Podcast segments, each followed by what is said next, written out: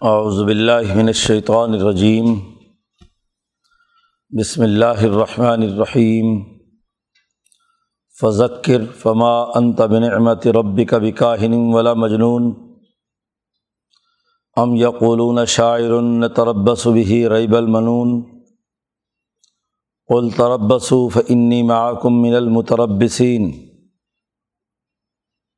ام تأمرهم احلامهم بحاظہ ام ہم قوم طاغون؟ ام یقولون تقول بلّہ یؤمنون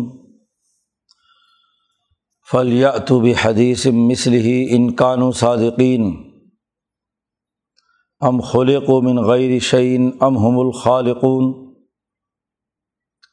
ام خلق السماوات والارض بل لا یوقنون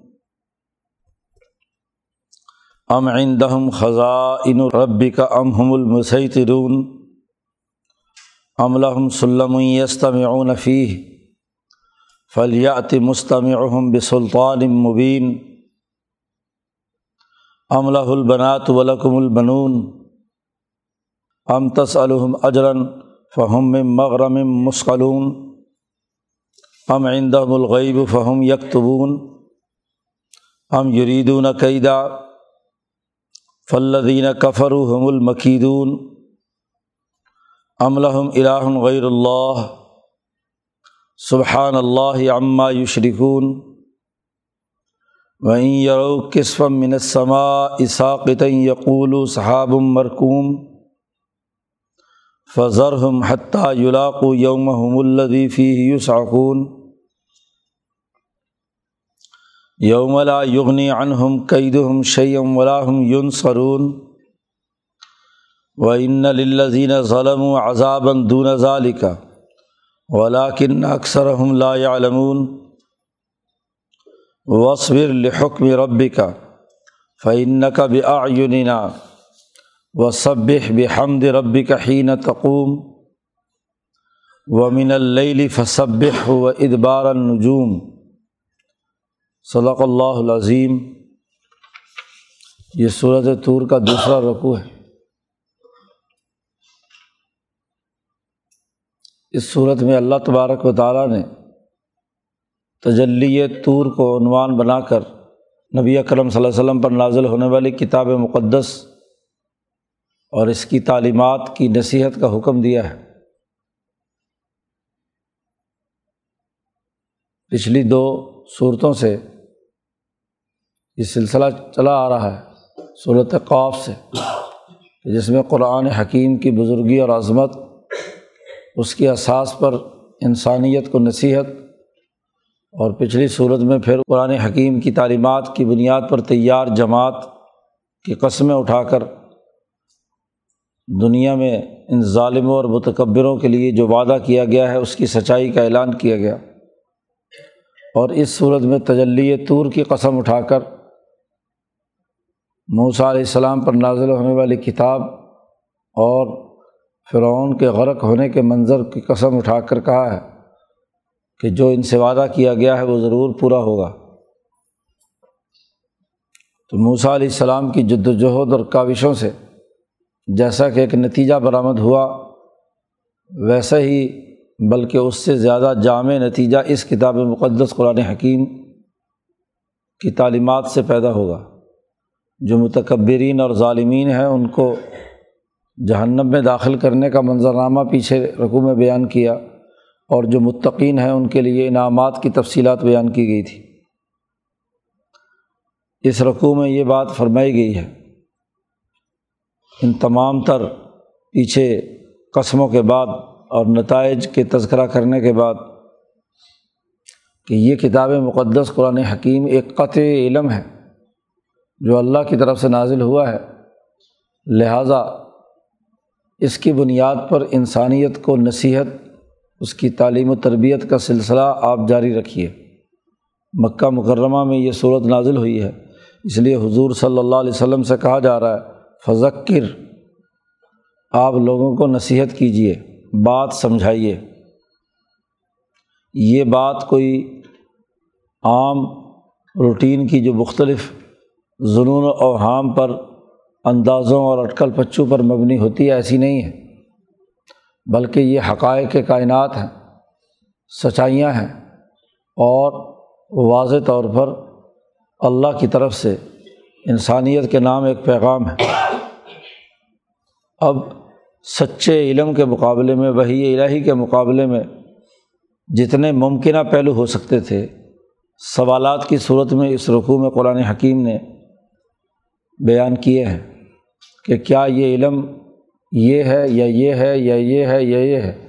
اور اگر یہ علم ان میں سے کچھ نہیں ہے اور یہ علم حقائق پر مشتمل ہے، سچائی پر مشتمل ہے، تو اس کی بنیاد پر لوگوں کو سمجھنے، سمجھانے کا سلسلہ جاری رہنا چاہیے۔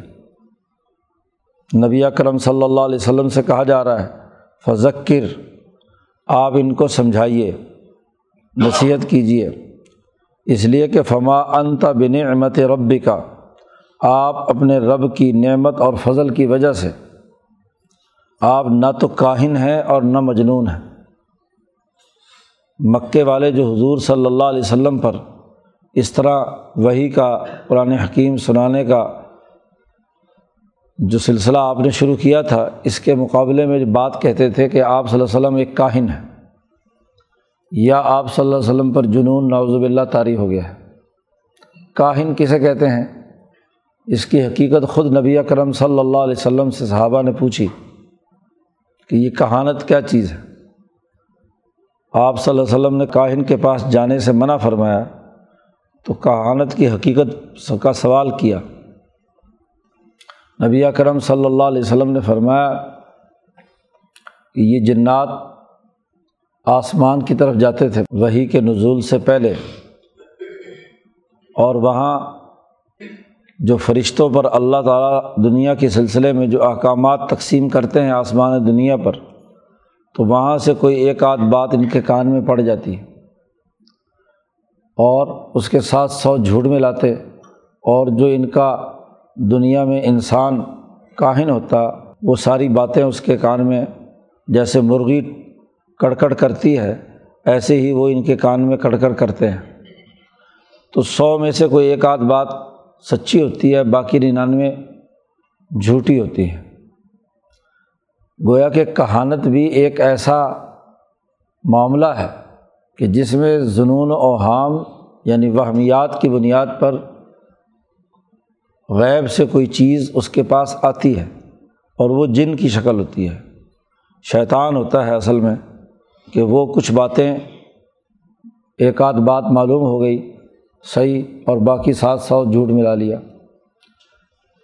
گویا کہ اس انسان کے اوپر ایک باقاعدہ جن آتا ہے جو اس سے بات چیت اور کلام کرتا ہے، لیکن وہ ناقص علم پر مبنی ہوتا ہے اور شیطان کی طرف سے وہ تمام چیزیں ہوتی ہیں۔ تو اس کی نفی کی گئی کہ نبی اکرم صلی اللہ علیہ وسلم کاہن نہیں ہے یعنی آپ کے پاس آنے والا علم ناقص اور ادھورا اور کسی شیطان کی طرف سے نہیں ہے، بلکہ اللہ کی طرف سے جبرائیل علیہ السلام ایک مضبوط اور مستحکم فرشتہ، ایک مضبوط اور سچا علم لے کر نبی کرم صلی اللہ علیہ وسلم پر آیا ہے، اور یہ وہی کی حقیقت ہے۔ تو وہی نہ تو کہانت ہے، اور ولا مجنون اور نہ دیوانہ پن ہے۔ دوسری صورت ہوتی تھی جنون کی۔ کہ انسان پر جنون کی کیفیت طاری ہو جائے، اس کی عقل، اس کا شعور ختم ہو جائے اور کوئی آسیب اس کے اوپر سوار ہو کر اس سے جو چاہے مرضی کہلوا لے، تو جنون کی حالت میں بھی جب دماغ کی رگیں ادھر ادھر کہیں اور کراس ہو جاتا ہے ان کا، تو اس وقت بھی عجیب عجیب باتیں انسان زبان سے نکالتا ہے۔ اس وقت بھی اس کو کچھ چیزوں کا مشاہدہ ہوتا ہے۔ لیکن جنون کی حالت میں کی ہوئی باتیں وہ بھی کوئی محکم مضبوط اور مستحکم علم نہیں ہے۔ وہ بھی عقل و شعور کی بنیاد پر بات نہیں ہے۔ تو جنون تو ایک بیماری ہے۔ اسی طرح یہ کہانت بھی ایک بیماری ہے کہ ناقص علم آپ کے دماغ پر آیا ہے۔ عقل پر آیا ہے، قلب پر آیا ہے، لیکن ناقص ہے اور ادھورا ہے۔ شیطان کی طرف سے ہے۔ تو نبی اکرم صلی اللہ علیہ وسلم کے بارے میں کہا جا رہا ہے کہ آپ اپنے رب کی نعمت کی وجہ سے نہ تو کاہن ہیں اور نہ شاعر ہیں یہ جو دو الزامات آپ پر لگا رہے ہیں، تو ان دونوں میں سے کوئی بھی بات نہیں ہے، بلکہ آپ کے پاس جو علم ہے، وہ سو فیصد درست، صحیح اور اللہ کی طرف سے نازل کردہ وہی الہی ہے۔ گویا کہ تجلی طور کی قسم اٹھا کر تجلی محمد صلی اللہ علیہ وسلم ہاں جی اس کو بیان کیا جا رہا ہے کہ نبی اکرم صلی اللہ علیہ وسلم پر جو تجلی باری تعالیٰ نازل ہوئی ہے قرآن حکیم کی صورت میں، اس کی حقیقی نوعیت نہ تو کہانت ہے اور نہ جنون ہے۔ تیسرا جو فتویٰ نبی اکرم صلی اللہ علیہ وسلم کے خلاف یہ لوگ لگاتے تھے مکے والے، وہ یہ کہ شاعر ہے۔ شاعر کے بھی کوئی دماغ کی ایسی رنگ جڑ جاتی ہے کہ اس کو تک بندی آ جاتی ہے لفظ بولنے کی۔ ہاں جی اس کے اوپر بھی کوئی نہ کوئی، وہ کہتا ہے میرے پر آمد ہو رہی ہے۔ جی لفظوں کی، اور وہ لفظوں کو جوڑ کر ایک واہ واہ کے ڈونگرے برساتا ہے۔ وہاں بھی عقل کا دماغ کا استعمال ہوتا ہے، لیکن وہ لفظی تک بندی ہوتی ہے، یا معانی کی اور مفاہیم کی ایک خاص لہر اس کے اوپر طاری ہوتی ہے۔ جو مستحکم علم کی بنیاد پر نہیں ہوتی، وہ جذباتیت پر، اشتعال انگیزی پر مبنی ہوتی ہے۔ کہ جدھر رو بہہ گئی شاعر صاحب کی اسی طرح اس کے مطابق شعر جو ہے وہ منظم ہوتے چلے گئے۔ تو شاعری بھی لوگوں کے لیے ایک قسم کی ساحری ہے۔ وہ بھی ایک ناقص اور ادھورا علم ہے۔ تو یہاں اس کی بھی نفی کی گئی کہ ہم یقولون شاعر، کیا یہ آپ کو شاعر کہتے ہیں؟ قرآن پاک نہ شعر ہے، نہ جنون ہے، نہ ہی کہانت ہے۔ ان میں سے علم کی جتنے بھی ممکنہ پہلو ہو سکتے ہیں جو ان لوگوں کے دماغ میں آتے ہوں یا سرمایہ پرست لوگوں کے دماغوں میں ہوں کہ وہ شاعر کی قدر کرتے ہیں یا ساحر کی یا کاہن کی، ان لوگوں کی جو قدر کرتے ہیں، تو یہ علم ان میں سے سب سے الگ ہے۔ نتربس بھی ریب المنون، یہ کہا کرتے تھے، عربوں کے یہاں عام دستور تھا کہ بڑے سے بڑا شاعر بھی ہو۔ اس کی شاعری کی ایک دفعہ تو بڑی دھوم مچتی ہے۔ واہ واہ کے ڈونگرے برستے، کیا شعر کہا ہے، کیا بات کہی ہے۔ لیکن جیسے ہی تھوڑا سا زمانہ گزرتا ہے، تو گردش زمانہ میں بڑے بڑے شاعروں کے شعر مٹی میں رل جاتے ہیں۔ بعد میں کوئی جانتا ہی نہیں کہ کون تھا اور کیا اس نے کہا اور کیا اس کی بات ہے۔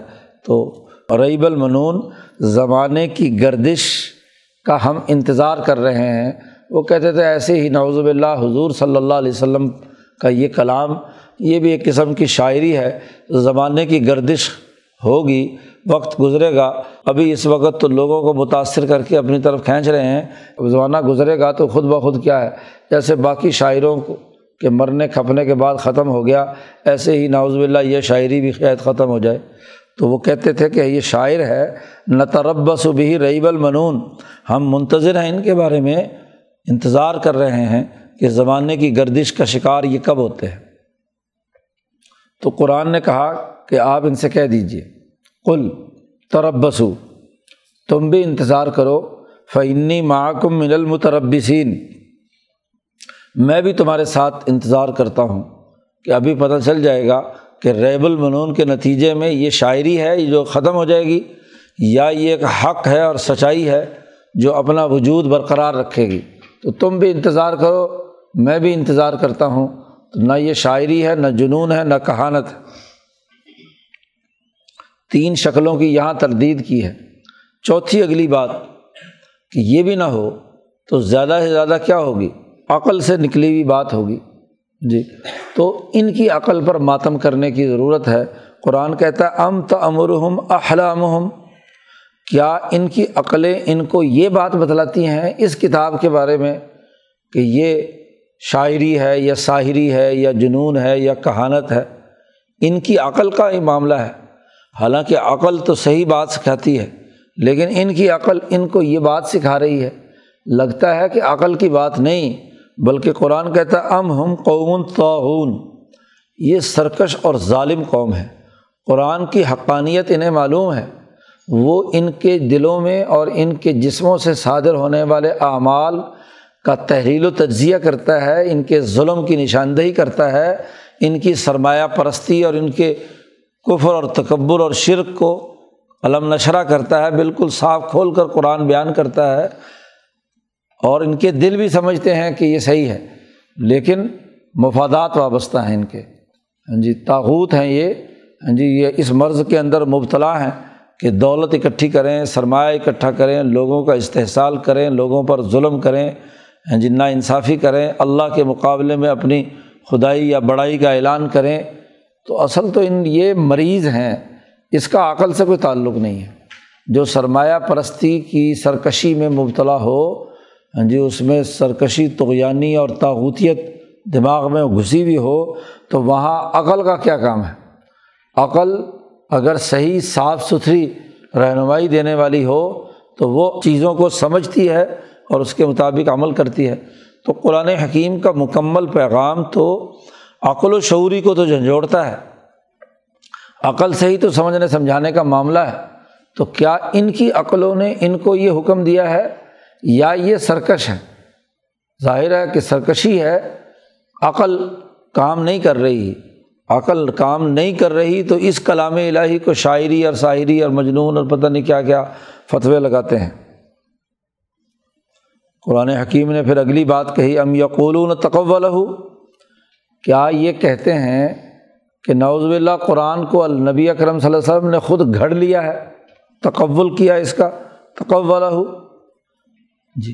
کہ آپ صلی اللہ علیہ وسلم کی طرف سے خود گھڑا ہوا ہے یعنی اگر عقل کا استعمال مان کر کہ نبی اکرم صلی اللہ علیہ وسلم پر نہ جنون ہے، نہ شاعری ہے، نہ شاعری ہے، نہ کہانت ہے۔ تو اگلی ایک ممکنہ شکل ہو سکتی ہے کہ نبی اکرم صلی اللہ علیہ وسلم نے ناوز اللہ اپنی عقل سے یہ باتیں گھڑ لی ہوں۔ عقل کا استعمال کیا ہو، جس عقل پر نہ جنون ہے، نہ کچھ اور ہے۔ کیا ایسی بات ہے؟ قرآن کہتا ہے، اصل بات یہ نہیں ہے کہ عقل کا مسئلہ ہو۔ ایک تو سرکش ہے تعاون اور دوسرا یہ کہ بلّہ یؤمنون۔ اصل میں کیا ہے؟ یہ ایمان لانے والے نہیں ہیں۔ ہے تو عقل کی بات، سچائی کی بات، اور یہ حضور کی اپنی گھڑی ہوئی نہیں، اللہ کی طرف سے نازل شدہ ہے۔ جو انسانوں پر چالیس سال تک جھوٹ جس نے نہیں بولا، وہ بلا اللہ پر جھوٹ کیسے بولے گا کہ اللہ نے کوئی وہی نازل نہ کی ہو اور وہ کہے کہ جو مجھ پر اللہ کی طرف سے وہی آئی ہے؟ اصل بات یہ ہے کہ لا یؤمنون، یہ ایمان لانے والے نہیں ہیں۔ ایمان کا تعلق جو قلب کی تصدیق کے ساتھ ہے، تو وہ ان کے دل میں نہیں ہے۔ یہ محض عقلی گھوڑے دوڑاتے ہیں اور وہ بھی اپنی ناقص عقل کے۔ ایمان کی جو کیفیت ہونی چاہیے کہ جو عقل و شعور کی بنیاد پر سچی بات ہو، آدمی اسے تسلیم کرے۔ اگر ایسی بات ہے کہ نوز اللہ حضور صلی اللہ علیہ وسلم نے یہ بات قرآن حکیم کی صورت میں گھڑ لی ہے، تو فلیات بھی حدیث مثل ہی انکان و صادقین، یہ گھوڑا اور یہ میدان، تو تم بھی اپنی عقل سے گھڑ کر لے آؤ ایسا کلام۔ یا تو بھی حدیث مثل ہی پھر لے آئیں۔ اس جیسی کوئی بات حدیثن کہا کوئی بات نکرا ہاں جی ان کانو صادقین، اگر یہ سچے ہیں، تو تم بھی تو بڑے بڑے اپنے آپ کو اوقلائے قوم کہتے ہو۔ تو اگر نبی کرم صلی اللہ علیہ وسلم اپنی عقل کا استعمال کر کے ایسا کلام لے آ سکتے ہیں، تو تم بھی لے آؤ۔ اچھا چلو۔ قرآن حکیم نے کہا کہ اگلی بات سوچو۔ ام خلق من غیر شعین ام ہم الخالقون۔ پہلا سوال تو یہی ہے کہ کیا یہ خود بخود پیدا ہو گئے ہیں بغیر کسی وجہ کے؟ خود بخود اپنے آپ ہی پیدا ہو گئے ہیں۔ یا کسی نے پیدا کیا ہے؟ اور یا یہ کہ یہ خود انہوں نے کائنات پیدا کی ہے۔ جی۔ اللہ تبارک و تعالیٰ کے مقابلے پر آنے کے یہ دعوے دار بن رہے ہیں یا کسی کو شریک ٹھہرا رہے ہیں، تو یہ اپنے آپ ہی بن گئے تھے۔ من غیر شعین بغیر کسی چیز کے۔ خود بخود ہی وجود میں آ گئے۔ جی دوسری یہ کہ خود بخود وجود میں آئے اور پھر انہوں نے کائنات پیدا کی۔ تو کیا انہوں نے کائنات پیدا کی ہے؟ ان میں سے کون ہے جس نے آسمان و زمین پیدا کیے ہوں؟ ام ہم الخالقون یا کسی نے کیا ہے؟ اللہ تبارک و تعالیٰ نے انہیں بنایا ہے، تخلیق کیا ہے۔ ام خلق السماوات والارض، کیا انہوں نے آسمان و زمین پیدا کیا ہے؟ تو اگر ان تمام پہلوؤں پر بھی غور کریں تو اصل بات کیا ہے؟ یہاں جملہ استعمال کیا، لا یو قنون یہ ایقان نہیں رکھتے۔ پہلے تھے، ایمان نہیں رکھتے۔ بلّہ یؤمنون۔ اور اس سے پہلے کہا تھا تعاون مرض قرآن حکیم ان کا بیان کر رہا ہے۔ کہ یہ تغیانی اور سرکشی کر رہے ہیں۔ اسی طریقے سے ایمان نہیں رکھتے اور ایقان نہیں رکھتے۔ اللہ یو قنون جب انسان کا قلب اور عقل دونوں ایک پیج پر آ جائیں اور ایک چیز کو تسلیم کریں، تو وہاں وہ یقین کی کیفیت انسان کے اندر پیدا ہونا ہے۔ اور یقین کائنات کے مشاہدے اور اس کے تمام چیزوں کے ہاں جی ذات باری تعالیٰ کے ساتھ تعلق کے تناظر میں ہی پیدا ہوتا ہے۔ تو اب اگر یہ یہ کہیں کہ جی ہم از خود پیدا ہو گئے تھے یا ہم نے آسمان و زمین پیدا کیا ہے اور پھر باقی چیزیں وجود میں آئی ہیں، کسی اور نے نہیں بنایا تو پھر اگلی بات ہوگی۔ حالانکہ یہ خود یقین رکھتے ہیں کہ آسمان و زمین پیدا کرنے والا اللہ ہے۔ والا ان سالتا ہوں من خلق سماوات والارض ان سے جب سوال کیا جاتا ہے کہ کس نے آسمان و زمین کو پیدا کیا، تو کہتے ہیں لقول اللہ اللہ نے پیدا کیا ہے۔ وہاں تو اپنے خالق ہونے کا دعویٰ نہیں کرتے۔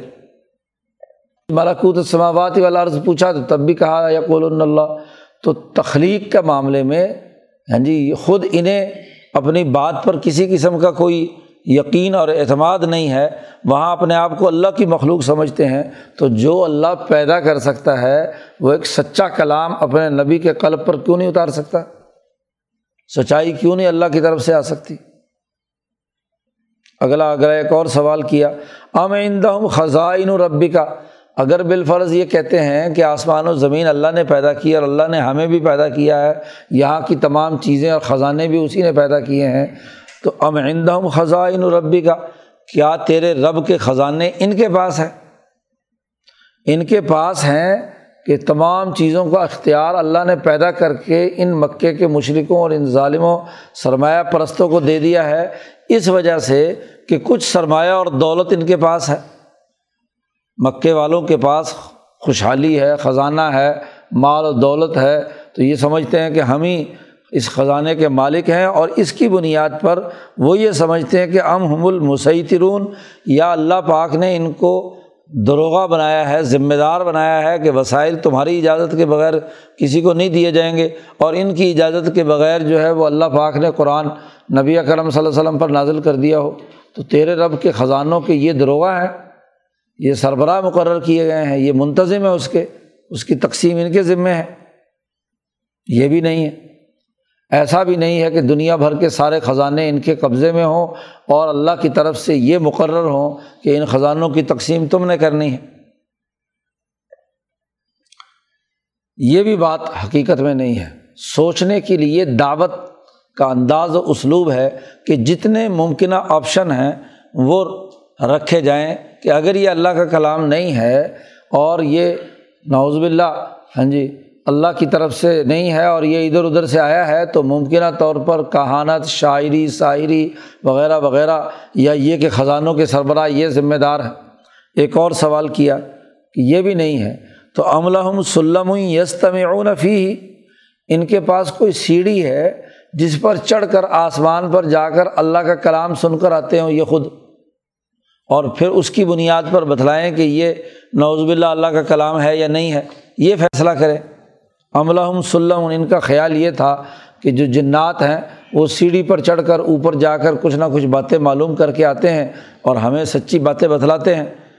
تو قرآن نے اسی حوالے سے سوال کیا کہ کیا ان کے پاس کوئی سیڑھی ہے کہ جس پر چڑھ کر انہوں نے جا کر بات سن کر آئی ہو اللہ تبارک و تعالیٰ کی؟ اور فل مستم اور جو واقعی وہاں سے سن کر ان میں سے کوئی ایسا ہے جو وہاں سے سن کر آیا ہو اور اس سننے پر کوئی واضح دلیل بھی پیش کرے۔ صرف دعویٰ تو نہیں جی یہ تو دعویٰ بلا دلیل ہے کہ جناب ہمارے پاس کوئی جن تھا، وہ آسمان پر گیا اور یوں اس طرح سیڑھیاں چڑھ کر گیا، درجات اور بلند ہوتے گئے اور وہاں سے یہ بات لے کر آیا ہے، یہ پیغام لے کر آیا ہے۔ تو کوئی سلطان مبین، کوئی واضح دلیل، کوئی کھلی صنعت ان کے پاس ہے؟ اس بنیاد پر کہ کون سن کر آیا تھا اور وہ وہاں سے کیا لے کر آیا ہے؟ پھر اگلی بات دیکھو۔ ان کی حالت تو یہ ہے کہ ذات باری تعالیٰ کے بارے میں جب یہ تقسیم کرنے میں بیٹھے ہیں، بالفرض یہ کہیں کہ جی ہمارے پاس تیرے رب کے خزانے ہیں، تو تقسیم کیا کی ہے؟ عملہ البنات ولکم البنون۔ اللہ تبارک و تعالیٰ کے لیے کہتے ہیں بیٹیاں ہیں۔ جو فرشتوں کا تذکرہ آتا ہے تو وہ اللہ کی بیٹیاں ہیں اور اپنے لیے کہتے ہیں لقم البنون، تمہارے لیے بیٹھے تو جو یہاں ہی نا انصافی کرے کہ اپنے لیے تو بیٹا ہونے کا فخر، اور اگر بیٹی کی خوشخبری سنائی جائے تو ان کے چہرے کالے سیاہ ہو جائیں۔ تو وہ اس خدا کے لیے مان رہے ہیں جو ان کے خیال کے مطابق بھی آسمان و زمین کو پیدا کرنے والا ہے۔ خلق السماوات والارض، جو جس نے پیدا کیا ہے آسمان و زمین کو، اس کے لیے بیٹیاں تلاش کر رہے ہیں۔ یعنی انسان اور اللہ کے درمیان جو رابطہ کار انہوں نے بنایا ہے، فرشتے کو اس کو مونس بنا رہے ہیں۔ اور اپنے لیے تو کیا ہے؟ اس طرح کا کوئی تسلیم کرنے کے لیے تیار نہیں ہے، کہتے ہیں ہمیں تو بیٹے ملنے چاہیے۔ پھر یہ ساری باتیں بھی چھوڑو۔ کیا اگلی بات سنو کہ کیا ام تس الحم اجرن کیا اے نبی آپ ان سے کوئی معاوضہ مانگتے ہیں؟ پیسے مانگ رہے ہیں۔ کہ آپ نے کوئی ان سے تنخواہ لینی ہے؟ کوئی پیسے لینے ہیں؟ کوئی بھاری ٹیکس ان سے وصول کرنا ہے کہ فہم میں مغرم مسقلون؟ کہ یہ ہاں جی اس تاوان سمجھیں اس کو کہ یہ ڈنڈ ان کے اوپر نبی نے لگا دیا کہ اتنا ڈنڈ ضرور بھرو تم اور اس کے بوجھ تلے یہ دبے چلے جا رہے ہیں۔ مسقلون، بہت بوجھل ان کے اوپر پیسوں کا جرمانہ لگایا ہے کہ نبی عام طور پر شاعر جو ہیں، ان کا لوگوں کے اوپر قرضہ ہوتا ہے۔ شاعر جب شعر پھڑکتا ہوا ڈالتا ہے مجمے میں، تو وہ اس بات کا یقینی طور پر سمجھتا ہے کہ اس پر نوٹوں کی بارش ہوگی۔ اور لوگ اس کو بسا اوقات توان سمجھتے ہیں کہ جی شاعر کی شاعری کا جواب نہیں دیا، تو یہ شاعر اتنی قیمت کا ہے، یہ شاعر اتنی قیمت کا ہے۔ ایسے ہی جادوگر بھی اپنی جادوگری سے جب دکھاتا ہے یا کاہن جب کہانت کی بنیاد پر کوئی مستقبل کی پیشن گوئی کرتا ہے، تو وہ بھی ضرور نظر و نیاز وصول کرتا ہے، پیسہ وصول کرتا ہے کہ بھائی میں نے کہانت کی بنیاد پر تمہارے لیے کوئی کام کیا ہے۔ تو کیا تم نبی اکرم صلی اللہ علیہ وسلم پر اس طرح کے فتوے لگا رہے ہو؟ ذرا بتاؤ تو صحیح کہ کیا نبی تم سے کوئی پیسے مانگتا ہے؟ وہ تو صرف اور صرف اللہ کی رضا کے لیے ہاں جی اس بات کا اعلان کرتا ہے کہ میں تم سے کسی قسم کا کوئی اجر کا مطالبہ نہیں کرتا۔ ان اجریہ اللہ اللہ۔ تو ام تصالحم اجرن کیا اے محمد صلی اللہ علیہ وسلم، آپ ان سے کوئی معاوضہ مانگتے ہیں کہ جو ان کے اوپر تاوان محسوس ہو اور بھاری ہو محسوس، اتنے پیسے ادا نہ کر سکتے ہوں؟ ایسا بھی نہیں ہے۔ ام عندہم الغیب۔ اور اگلی بات یہ ہے کہ کیا ان کے پاس کوئی غیب کی خبر ہے؟ اور غیب سے کوئی بات آئی ہو اور فہم یکتبون وہ لکھ رہے ہوں؟ جی آدمی پر کوئی غیب سے دماغ پر خیالات آتے ہیں اور جیسے دماغ پر خیالات کی بارش شروع ہوتی ہے تو ہاں جی نثر نگار اور شاعر اور افسانہ نگار اس کو کیا ہے؟ قلم بند کرنا شروع کر دیتے ہیں، تو وہی ایک کل کو ایک کتاب بن کر وجود میں آ جاتی ہے۔ تو کیا ان کے پاس کوئی غیب سے اس طرح کی خبریں آئی ہیں کہ جو لکھی جائیں؟ قرآن حکیم، ایسی بات تو نہیں ہے کہ محض صرف آمد کی بنیاد پر کوئی چیز لکھی ہوئی ہو۔ ام جریدون قیدہ کیا یہ اس تمام باتوں سے جو پیچھے ممکنہ، جو ان کے دماغ میں خیالات پروان چڑھ رہے ہیں ان کی بنیاد پر قرآن نے کہا کہ ام یریدو نہ قیدہ یا ان تمام باتوں کے ذریعے سے یہ کوئی نہ کوئی مکر کھیلنا چاہتے ہیں، کوئی فریب کرنا چاہتے ہیں۔ یعنی یہ جو پوری کفر کی اور تاغوتی جماعت ہے، اس کے مختلف ذہنیتوں کے لوگ ہیں۔ اور ہر ممکنہ ذہن میں جو سوال ابھر سکتا تھا، کہانت کا، جنون کا، شاعری کا، ساحری کا، یا ہاں جی کائنات میں اپنی عقل کے استعمال کا یا پیدائش انسانیت کا خزانوں پر قبضہ کرنے کا یا سی ڈی کے حوالے سے کوئی سوال ہو سکتا تھا، جتنے ممکنہ پہلو ظلم اور متکبر جماعت کے اند کے مختلف لوگوں میں ہو سکتے تھے۔ قرآن نے ایک ایک کر کے سب کو بیان کرنے کے بعد کہا، ہم جریدون قیدہ کیا یہ ان تمام باتوں کے ذریعے سے مکر و فریب کو کھیلنا چاہتے ہیں؟ فلدین کفرو ہم المقیدون جو اللہ کی ہاں جی اس پیغام کے منکر ہیں، اس قرآن حکیم کے منکر ہیں، نبی اکرم صلی اللہ علیہ وسلم کا جو انکار کر رہے ہیں، اصل میں تو وہ خود داؤ میں پھنس چکے ہیں، انہوں نے داؤ کیا لگانا ہے؟ وہ مکر و فریب کیا کر سکتے ہیں؟ انکار کفر جو ہے، حق کا، سچے علم کا، صحیح اور صادق بات کا جو انکار ہے، یہ خود مکر و فریب کے جال میں پھنسنا ہے۔ کیونکہ وہ اس الجھاؤ میں مبتلا ہو گئے، کبھی شاعری کبھی شاعری کبھی جنون، کبھی یہ، کبھی وہ۔ تو یہ تو بڑی انتہائی نالائقی کی بات ہے کہ انسان عقل و شعور کا استعمال کرنے کے بجائے اس طرح کے ناقص اور ادھورے علم کے الجھاؤ میں گرفتار ہو جائے۔ تو کفر کر کے، حق بات کا انکار کر کے تو وہ خود الجھاؤ کا شکار ہو گئے۔ املحم الہ غیر اللہ۔ اگلا سوال کیا کیا اللہ کے علاوہ بھی کوئی خدا ہے ان کا؟ سبحان اللہ عما یشرکون۔ اللہ بہت ہی پاک ہے اس سے جو یہ اللہ کے ساتھ شریک ٹھہراتے ہیں۔ بڑا فرق ہے۔ ذات باری تعلیٰ کہاں کتنی بلندی پر ہے، تو اللہ کے مقابلے پر اور کون سا خدا ہو سکتا ہے جو ایسی ہاں جی باتیں ان کو بیان کرے۔ ہاں جی کوئی اور خدا تو نہیں۔ ان کا حال اور ان کی عقل تو اتنی مس ہو چکی ہے کہ وہ یرو کس فم منت سمائی اگر آسمان سے کوئی ہاں جی اللہ کی طرف سے عذاب کا تختہ، اوپر سے کوئی ٹکڑا آسمان کا نیچے گرتا ہوا ان کے اوپر آ جائے ساکتاً تو یقول کہیں گے کہ بھائی یہ تو وہی بادل جی تھے، وہ برف جمع ہوئی ہوئی تھی اوپر کہیں، وہ نیچے گری ہے۔ جب اللہ کا عذاب آتا ہے تو اوپر سے ہاں جی اولے پڑتے ہیں، بارش پڑتی ہے اور عذاب الہی جب برستا ہے تو اس کو کہتے ہیں یہ تو بس ایسے جیسے روٹین میں برف پڑا کرتی ہے، ایسے ہی کیا ہے؟ یہ برف کا ایک ٹکڑا صحاب مرکوم بادل ہے جمع ہوا۔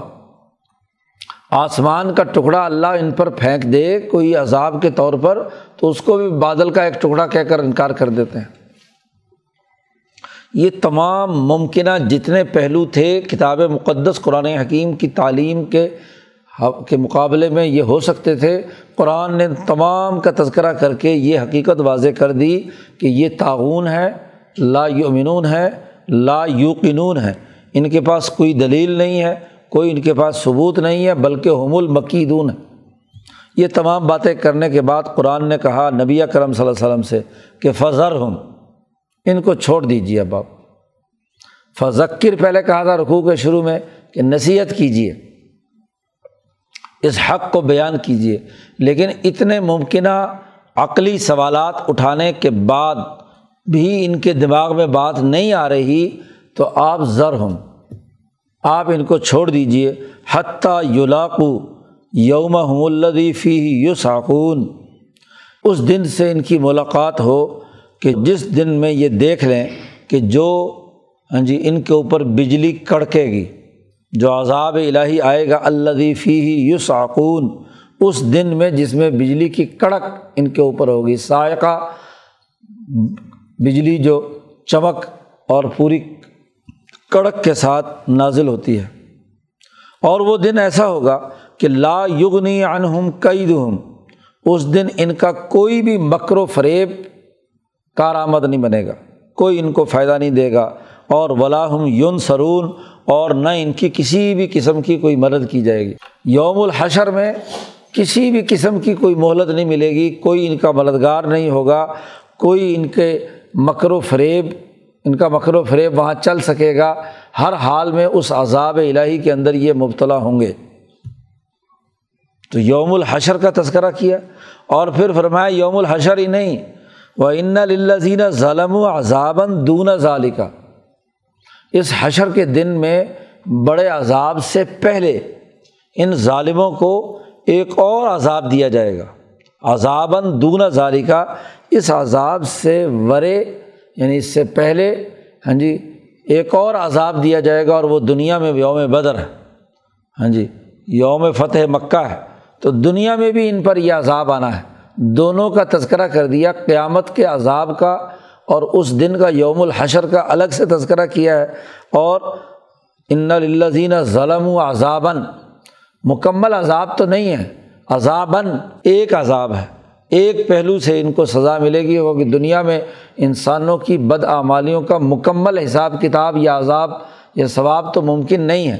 لیکن ایک درجے میں دنیا میں بھی ان کو ذلیل اور رسوا اور عذاب کے اندر یہ مبتلا ہوں گے کہ شکست فاش ہوگی جو اسی بارے میں اللہ نے آگے چل کر کہا ہے سید ضم الجم و یولون دبر کہ ان کو ضرور شکست ہونی ہے۔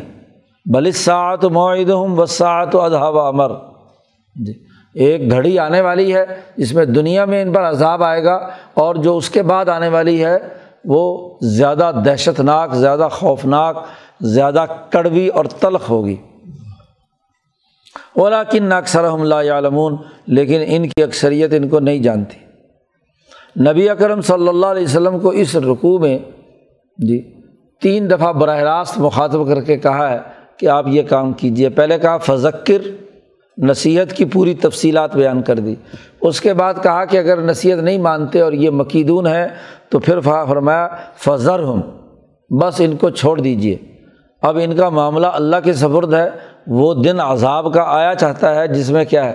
یہ سزا کے مستحق بنیں گے اور دنیا میں بھی ان ظالموں کے خلاف عذاب آئے گا، انقلاب آئے گا۔ ان متکبروں اور تعاون اور سرکش لوگوں کے مقابلے پر جد وجہد اور کوشش۔ ہاں جی ان کے عذاب کی صورت میں ان کے اوپر نازل ہوگی۔ اور آخری حکم دیا ہے نبی اکرم صلی اللہ علیہ وسلم کو کہ ان دو باتوں پر، ایک تو ایسے متکبروں جن جو بات نہیں مانتے، ان کو نظر انداز کیجیے چھوڑ دیجیے اور دوسرے یہ کہ صبر و استقامت کے ساتھ نصیحت کرتے رہیے، بات سمجھاتے رہیے۔ یہ جو چاہے مرضی کہیں تو وصبر لحکم رب کا اور صبر کیجیے اپنے رب کے حکم کے لیے کہ صبر و استقامت کے ساتھ اپنے رب کا حکم لوگوں کو بتلاتے رہیے، صبر و استقامت کے ساتھ اس حکم کا انتظار کیجیے جو عذاب کی صورت میں ان کے اوپر آنے والا ہے۔ ہاں جی یوم بدر کا انتظار کیجیے یا قیامت کے دن کا انتظار کیجیے اب آپ کا کام ہے صحیح پیغام پہنچا دینا۔ صبر و استقامت کے ساتھ اپنے رب کا حکم بیان کرتے رہیے، اس کا انتظار کیجیے ان کو نظر انداز کیجیے اور تذکیر کا سلسلہ جاری رہے اور آپ کو اس راستے میں تکلیفیں آئیں گی تو کوئی مروا مت کیجیے کہ فن کا بھی آ یونینا اے محمد صلی اللہ علیہ وسلم، آپ ہماری نگاہوں کے سامنے ہیں۔ بالکل ہم آپ کی نگرانی کر رہے ہیں۔ آپ کوئی کسی قسم کا نقصان نہیں پہنچا سکتے۔ لیں یہ ضرور کم اللہ اضا یہ تمہیں تھوڑی موٹی تکلیفیں آپ کو پہنچا سکتے ہیں، ورنہ اور کوئی اذیت سے زیادہ بڑھ کر کوئی آپ کو نقصان نہیں پہنچا سکتے۔ آپ صبر و استقامت کے ساتھ یہ کام کرتے رہیں۔ جیسے موسا علیہ السلام پر نازل ہونے والی تجلی طور کا نتیجہ فرعون کے دریائے نیل میں غرق ہونے کی صورت میں، بحیرہ کلزم میں ہاں جی اس کے غرق ہونے کی صورت میں ظاہر ہوا تھا۔ ایسے ہی یہاں جی ان کو ریت کے اس دریا میں جو سہارا چاروں طرف ان کا پھیلا ہوا ہے، وہاں بدر میں ان کو انہیں ہاں جی خاک کے اندر، اسی صحرا کے اندر غلطاؤں پیچا ان کو گھسیٹ کر کلیب بدر میں ڈال دیا جائے گا۔ یہاں ان کو سزا ہوگی۔ ہدیبیہ کے مقام پر انہیں شکست فاش ہوگی۔ عہد کے پہاڑ کے قریب یہ ذلیل اور رسوا ہوں گے۔ مدینہ کے چاروں طرف، خندق کے چاروں طرف یہ ذلیل اور رسوا ہوں گے۔ آپ صبر کیجیے استقامت کے ساتھ اپنے سلسلے کو جاری رکھیے ان کا بھی آ یونینا آپ ایک تو صبر کام سے کام لیجیے اور دوسرا یہ کہ وہ سب بے حمد ربی کا حین تقوم۔ اپنے رب کی تصویر بیان کیجیے جب آپ اٹھیں نماز کے لیے۔ کیونکہ دو ہی چیزیں ہیں۔ یا یہ الزین عامستعین ہو بے صبری و صلاح ایک صبر ہے اور ایک نماز ہے۔ تو جب نماز کے لیے آپ اٹھیں تو اللہ کی تصویر بیان کریں۔ حضرت سندھی نے یہاں حضرت عمر رضی اللہ تعالیٰ عنہ کا وہ قول نقل کیا ہے کہ حضرت عمر سے پوچھا گیا کہ نماز شروع کرتے وقت کیا پڑھنا چاہیے تقبیر تحریمہ کے بعد؟ تو انہوں نے وہ جو نبی اکرم صلی اللہ علیہ وسلم نے فرمایا سبحان اک اللہ وب حمدی کا و تبارہ قسم کا و تعلیٰ جدو کا یہ اسی آیت سے اخذ کیا ہے۔ سب نبی اکرم صلی اللہ علیہ وسلم نے کیا نماز کا آغاز اس سے کیا جائے اور اسی قرآن حکیم کی آیت ہی کی وجہ سے اور نبی اکرم صلی اللہ علیہ وسلم کے پڑھنے کی وجہ سے ہی امام اعظم، امام ابو حنیفہ نے، احناف نے اسی کو ترجیح دی ہے کہ قرآن نے کہا ہے کہ حین تقوم کہ جب بھی تم نماز کے لیے کھڑے ہو تو سب بے حمد ربی کا اپنے رب کی تصویر بیان کیجیے گو نبی اکرم صلی اللہ علیہ وسلم سے اور بھی مصنون دعائیں۔ ہاں جی منقول ہیں، انی وجہ تو وجہ اللہ فتح السماوات والارض حنیف مما انا من المشرقین یہ دعا بھی ہے۔ لیکن یہ قرآن حکیم نے نماز کے آغاز میں سب بے حمد ربی کا حکم دیا ہے۔ تو یہ تصویر پڑھنے کا جو حکم دیا ہے، اسی سے یہ سبحانہ اللہ پڑھنا زیادہ بہتر ہے۔ اور وہ امین اللہ فصب ہو اور رات کے کچھ عرصے میں بھی اللہ کی تصویر و تحمید بیان کیجیے اور وہ ادبار النجوم۔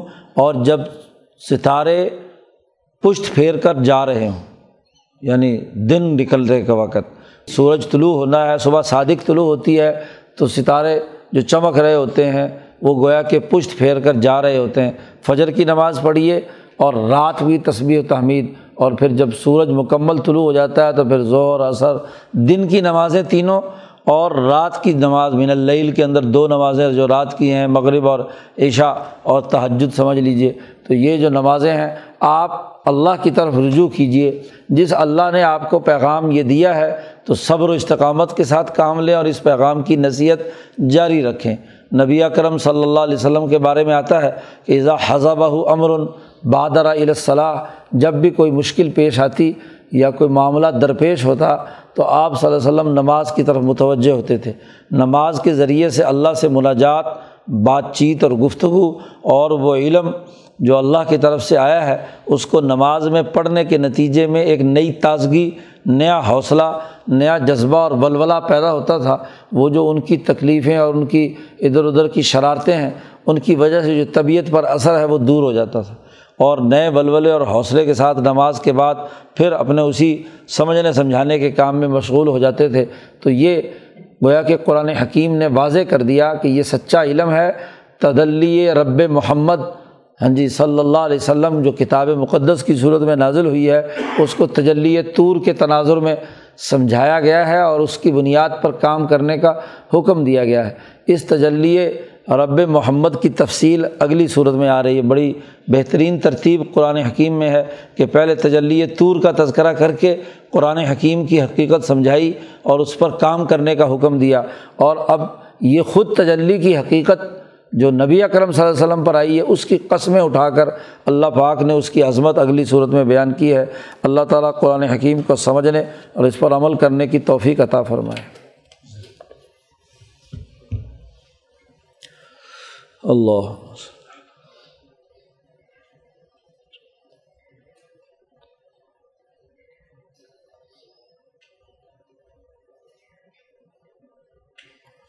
اجمعین